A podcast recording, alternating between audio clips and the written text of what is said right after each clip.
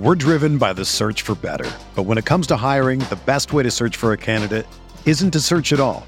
Don't search match with Indeed. Indeed is your matching and hiring platform with over 350 million global monthly visitors, according to Indeed data, and a matching engine that helps you find quality candidates fast. Ditch the busy work. Use Indeed for scheduling, screening, and messaging so you can connect with candidates faster.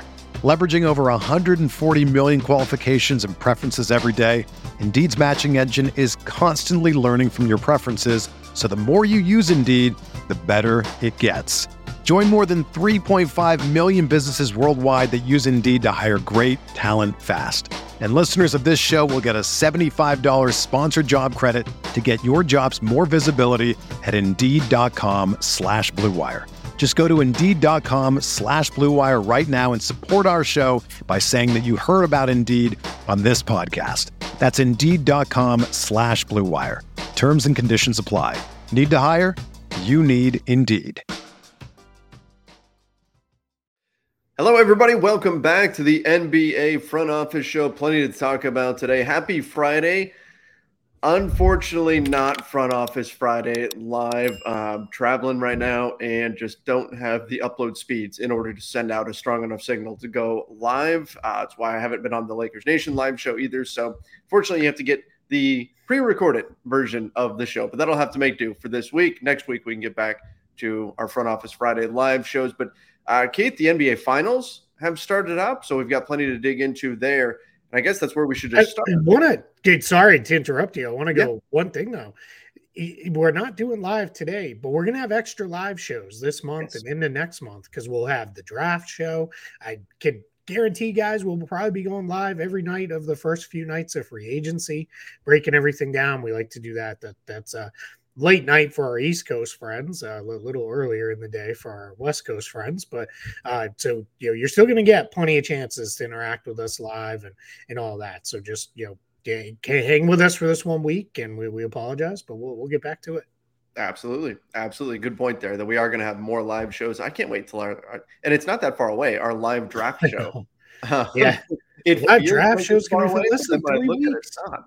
Yeah, 20 days or, or, yeah 20 days from from today which is crazy like that's just i, I don't know i oh, man i i plowed through i did um like I want it was either eight or nine full scouts yesterday of, of guys where I watched games and clips and took a ton of notes on different players and stuff. And I've still got I have I now I, I went back and added like four more guys, so I, am back up to like 44 players that, that I still want to try to uh, spend at least you know an hour or two on if I can. But you know it's it's, it's getting tight. Windows are getting a little bit tight here. I feel like I am uh, way, way behind on a school project, and that due date is coming up.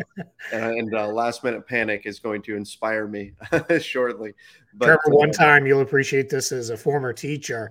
One time, my mom, I asked my mom on the morning of a project being due if we could go buy a poster board. she, she was ready to kill me. Like she literally was ready to kill me. But I did have like I had all the stuff ready. I just needed to mount it on a poster board. And she's like, Why didn't you tell me? You know, and I was like, I don't know, I forgot. And she's like, Forgot. When did you find out? And then she saw like the paper about the project, and I had known like for like a month. So yeah. I, that did not go well. no, I did that once or twice myself, but um, I will. I'm going to hopefully on the plane really dig into uh, some of our draft prospects here go. and all that kind of stuff, and be ready for draft night. uh, all right, let's talk a little bit about Game One. Uh, the Nuggets take Game One and uh, so much for rust. You know, they they yeah. were able to they were able to cruise. Essentially, it didn't look like you know the, this Nuggets team. What's impressed me the most. This wasn't like a particularly high scoring game or anything, but what's impressed me the most is they've they've won the big moments. Like every mm-hmm. time it felt like Miami was about to make a push, Denver would hit a couple of shots and kind of re-secure the the lead and, and put a stop to that. And they and they just continue to do that. They did that against the Lakers. They've been doing it all all postseason, and now they did it against um, Miami. And I saw a lot of people that were saying this was Miami's best chance to get a win, right? Denver's rusty. They've been off for a week and a half. Um, Miami, but in my mind, Miami's got to be a little bit tired from having played so mm-hmm. recently. So I don't know if that's actually true. I do think Miami probably needs to win one of the first two, which means now they've got to win game two if they're going to have a, a chance here. I think if Denver wins game two, Miami's in, in, in some big big trouble. Yeah, it, it's it's you're in a better place if you're the Heat if you go down 0-2 just because you're going home, right? That, yeah. that that's always a you know not the end of the world, but sure, yeah, your goal is always get one of those first two uh, on the road. I think this is one where both teams will come away feeling like they could have played better. I know there's been some stuff made this morning of the free throw discrepancy. Miami only took two free throws all game, and yeah. Denver took 20. Uh, it was an extremely fast game. This game was over by 10:45 East Coast time. Um, you know, it was it was, you know because there were very few fouls. Denver committed eight fouls all game, and Miami only had 15. So, you know, very low foul game. And I thought Jimmy Butler put it well when asked about the free throws. He's like, we took way too many jump shots. He's like, we didn't, yeah.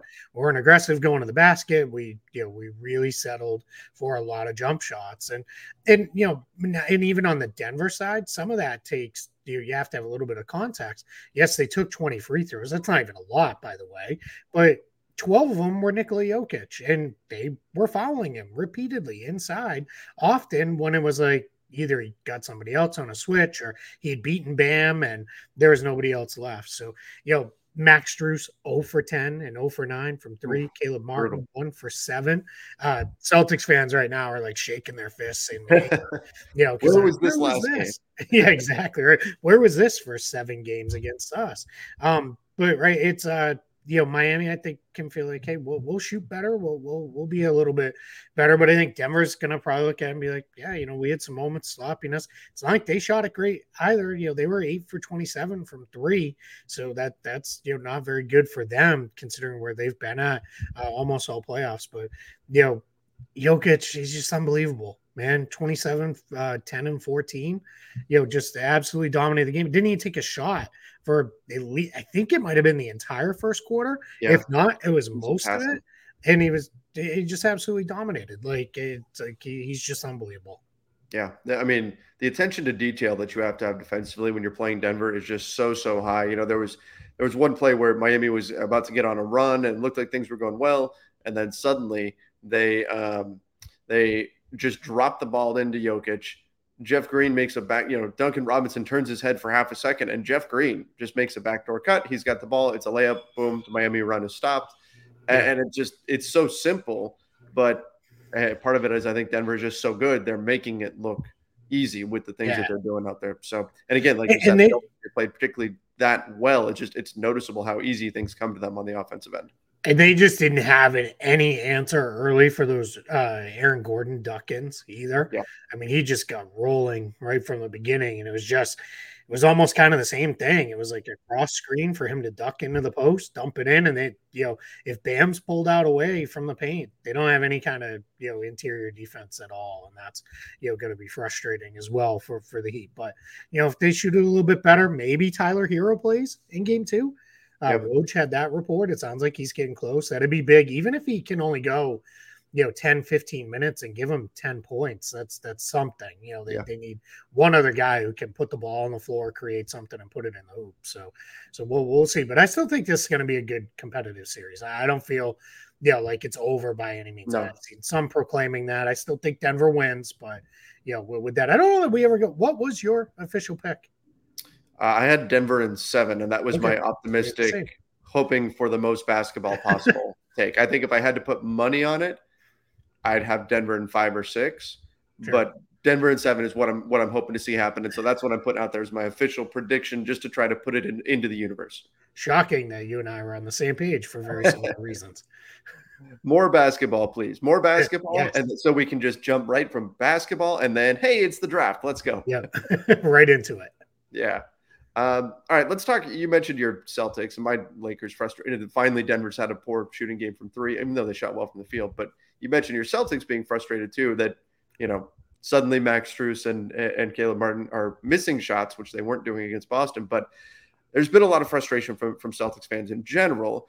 Um, and what tends to happen here is people get frustrated with the coach, right? That that just that he tends to take a lot of flack just across the board in, in basketball. Um, Joe Mazzulla, though, has gotten a lot, a lot of heat uh, following the the Celtics uh, loss in Game Seven. a lot of questions about you know his strategies. Is he really ready? Did he lose the locker room? All that sort of stuff. Well, Brad Stevens has come out and said Joe Mazzulla will be staying on as the Celtics head coach. Uh, is that the correct decision, Keith? I think so. I it's it was so two things. I was all the way up to they basically by their own admission quit in game 3 against the Heat and got absolutely rocked. When that happened, there was a point where I said if they like just don't no show for game 4 and get swept in embarrassing fashion, he's probably getting fired and it's yeah. probably the right decision. Um, fighting back to force a game seven, and game seven didn't go well, but the, I don't know how much of that can be put on Mazzulla. That to me showed something, at least, right? Like he at least was able to galvanize the locker room. And, and some people are going to fire back. It was all Al Horford and Grant Williams and you know other players and those kind of things. And I'm sure it was a collective effort by all of them, right? You you, you get down 0-3, you force a game seven. It's it's not a win, but it's a it's a you know minor accomplishment, I guess, is the best way to put that. But mostly with this is when they gave him the full time job in February, uh, and they moved on from Ime Udoka, and then he um, got an extension. That's why he's not going anywhere. They weren't going to pay him not to coach, and no one else was going to hire him as a head coach. So there wasn't going to be anything that went on to offset it either. This wasn't like a Monty Williams situation, right? So this right. is one where that's the bigger reason. But I think you know the fact that they did fight back, they did force that game seven. Um, I think you're probably going to see not only Joe Mazzulla back. I think there's a chance you're going to see the roster semi sort of run run it back um, with a lot of the same main guys with some moves around the edges. That's not necessarily the approach I would take, but I, I think that's where this may be headed. And some of that could be just managing the cap right? In terms of just bringing back the roster. I don't, yeah. you know, things are going to get a, a, little bit tight for some teams, and the Celtics are a team that are going to have to keep an eye on that um, moving forward here. But yeah. I do agree. I think that sometimes, just in general in fandom, it's it's easy to blame the coach, right? It's easy to look at things and say, and I'm not saying that Joe Mazzulla is blameless here. Sure. But it's just very easy to point the finger at the coach and say, "Oh my gosh, you know, I don't like player X and he's on the floor." Well, that's the coach's decision. This is the coach's fault. Fire him get get rid of this guy. And sometimes we can be a little too quick to pull the trigger on things like this, particularly with a first year head coach. If you feel like there's it's it's similar in some ways to a player where it can be dangerous to totally write off a player too early. The same thing is true of a, of a head coach. So again, I don't think that, that Mazzulla just didn't make mistakes, but I think that it's probably best to at least give him another season. And, and you believed in him for a reason when you made him the, the head coach. Um, trust that instinct for at least another season and then and then go from there. Again, they got they did battle back. They got to the Eastern Conference Finals. Like for most teams, that's a phenomenal season. Obviously, Boston had title aspirations and rightfully so, but I think it's the correct decision to be patient here and at least see what Joe Mazzulla can do next season and then and then go from there. Then maybe you reevaluate after that. But I think it's a bit too soon to just pull the plug because you know what? The grass isn't always greener on the other side.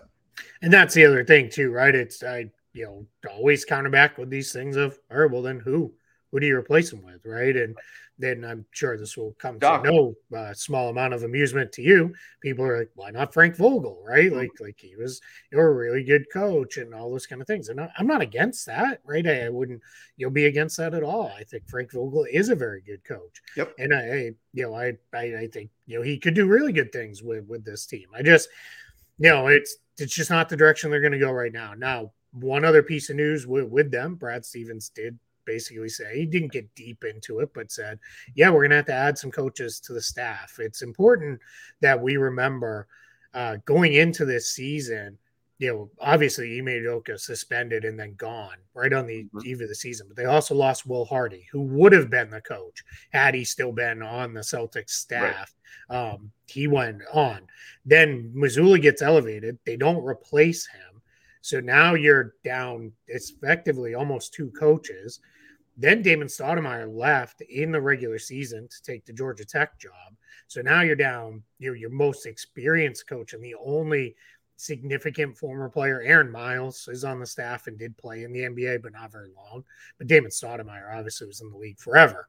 Right. So he leaves. So now you're left with a you know just a very you know inexperienced from a you know NBA playing experience and just a very small coaching staff. And now news has come out that it sounds like their uh, top remaining three assistant coaches are all going to head to Houston to work for Ime Udoka because right. that's why they went to Boston in the first place was to work for him. So it's basically Joe Mazzulla, and then there's other guys who will still be there, but there are a bunch of people nobody knows, right? They're they're the the second uh, row uh, staffers, the video team, the player development type people. They'll still be around. So my guess is probably going to add at least one former head coach to, to the list. Stephen Silas seems pretty high on the list.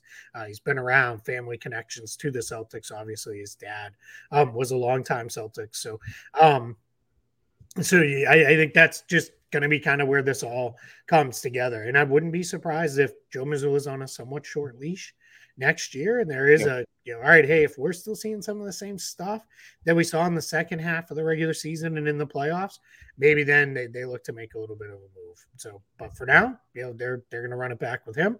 As for the roster, the other piece of news that was kind of came out mid-season, and this was a big thing in Celtics uh, world. Payton Pritchard, um, mid-season to go all the way back, he wasn't playing, and he was asked about it. he's like, "Yeah, I want to play. Like, and if it's right. not here, I, would rather go somewhere else." And it was a lot of people were like, "Man, what what is this guy doing? Why is he you know you know firing off these shots at the team and stuff?" And it's like because he wants to play. Like I don't, you know, I never. I, I, am way more concerned if a player's like, "Eh, it's fine that I don't play." Like, right, right what, what do we want you on the team for?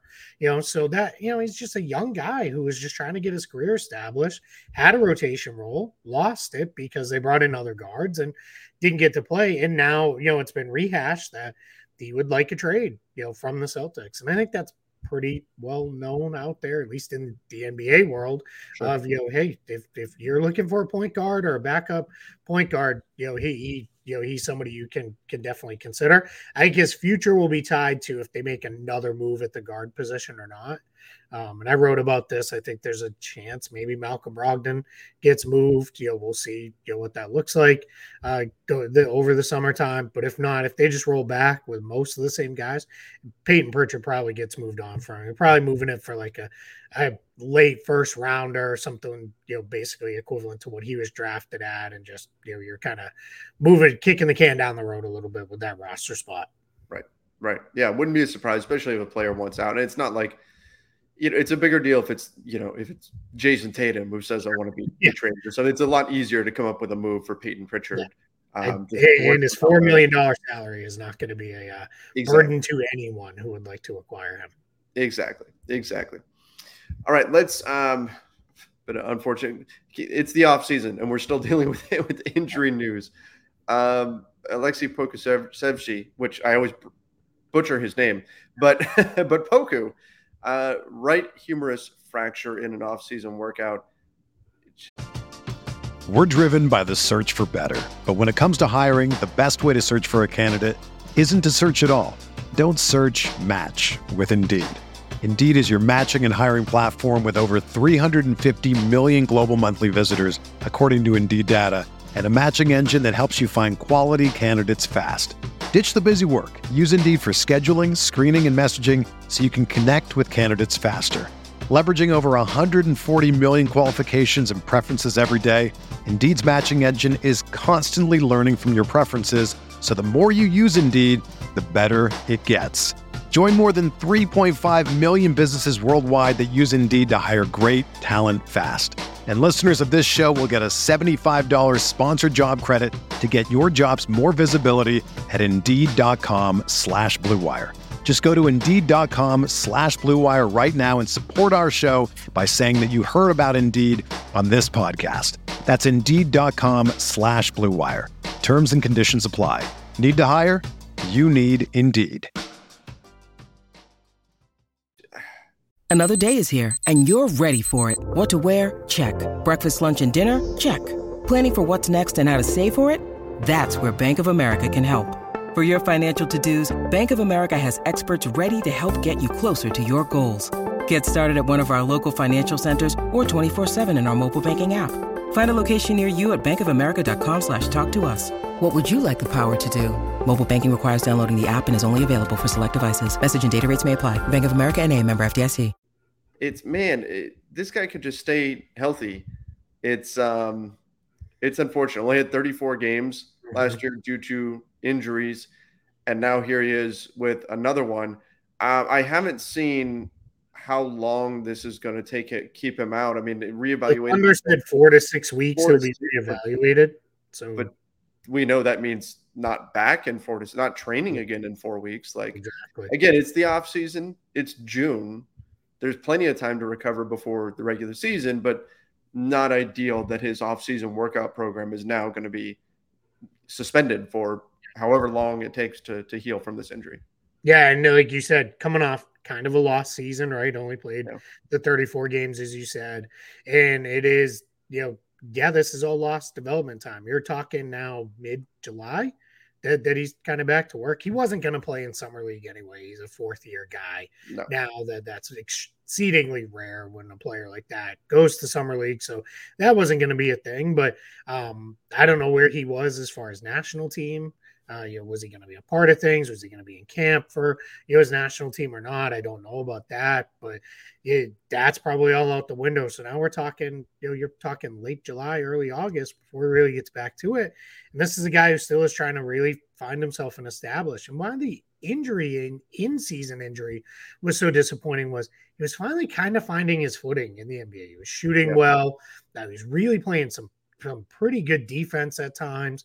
Um, I think the Thunder kind of said, yeah, we're kind of done with messing around with you as a four. Like we're gonna kind of, hey, you'll get bullied some inside, but we're gonna let you play the five and use your skills that way. And he was really starting to figure stuff out, and and then you know gets hurt, and that kind of all falls apart on him. So let's hope Brady gets back. Um, for those who don't know, the right humerus that's this bone up here in your upper arm. It's the, yeah. the, the, big one up there. So that's not a, uh, you know, that that's, I don't even know how you. Oh, yeah, I was say, I wonder how he did it. Yeah, I don't. Yeah, I'm not sure. Like, like that seems like like one of those things where it's like he's running in to knock down a door or something, and that's yeah. more like a separated shoulder or something. But yeah, and it did say it's a small fracture, so hopefully it's something that he you know gets recovered from. He's back back out there, and this doesn't impact training camp in the start of next year. But you know now now we're kind of on watch for because this is two two fairly major injuries, uh, you know, in a short period of time. Different injuries, but you know, just just something we're gonna have to keep an eye on. Well, and contractually, he has one more year on his rookie yep. deal. Um, what is it? What is this for his future? Like, is this kind of a make or break season for him now? No pun intended there, make or break. Sure. But, but but what do you where do you think things are at as far as his future goes and what his next contract could look like? Yeah, I it's one of those things. So when I wrote their offseason preview for Spotrac, I was like, he's extension eligible, but at this point, it probably have to be so team friendly that if I was him, I'd be like, I'm good. Like I can play yeah. it out, let it run a restricted free agency, right? That's the challenge for these guys. You know, every draft class has a handful of the guys who are no brainer, like max extensions, right? Like like you give it to them and you move on, you don't even think about it. Right. And then there's a handful of guys who it's like, yeah, you know, they're not max guys, but they're still you know twenty million dollar players. Like one of my favorite examples is like Keldon Johnson of the Spurs with that one, right? Like that's that's okay, that's the deal that makes sense. And then you get into you know the guys who are more like like Poku, where it's like, man, I, I can't give you even 20, you know, but taking 10 that seems too light, right? Then then that seems like because what if he does have a breakout season? Then he's like, man, I'm you know now I'm going to be underpaid for the next four years or whatever. So so yeah, I, I think it's probably you know for him it did it have to be so team friendly that just play it out and see, and then you know we, we kind of do this dance again next summer when he's a restricted free agent anyway. Yeah, yeah, agreed. That's probably where we ultimately end up with him, and uh, hopefully heals up and can get ready for next season and be good to go. Because he's he's so intriguing with that size, yeah. um, and it is ability to do, like that. Yeah. There's some fun stuff. Those with all those guards and wings, man. That I oh gosh, I love that team. Like they they are so fun. Like it's like just so many you know, just kind of almost unlimited possibility of, of, what they could become. Oh, yeah. Like, I really can't wait the Thunder 100% one of the teams that I'm keeping a close eye on here this offseason because they can do any number of super interesting things for this roster and be like a legit playoff team next season, no question. Um, and I'm really curious to see what they do this uh, this summer here. But Uh, Keith, I think that's about everything here for uh, for Friday. Again, not not quite as fun of a Friday as our normal live show, but we'll be back to that that next week. But thank you everybody for hanging in there with us as I'm traveling here. Um, make sure that you do subscribe to the NBA Front Office Show. Don't forget to turn on those notifications as well, and of course, go follow us over on Apple Podcast, Spotify, wherever it is you listen to podcasts. Till next time, everybody, have a great weekend and stay safe.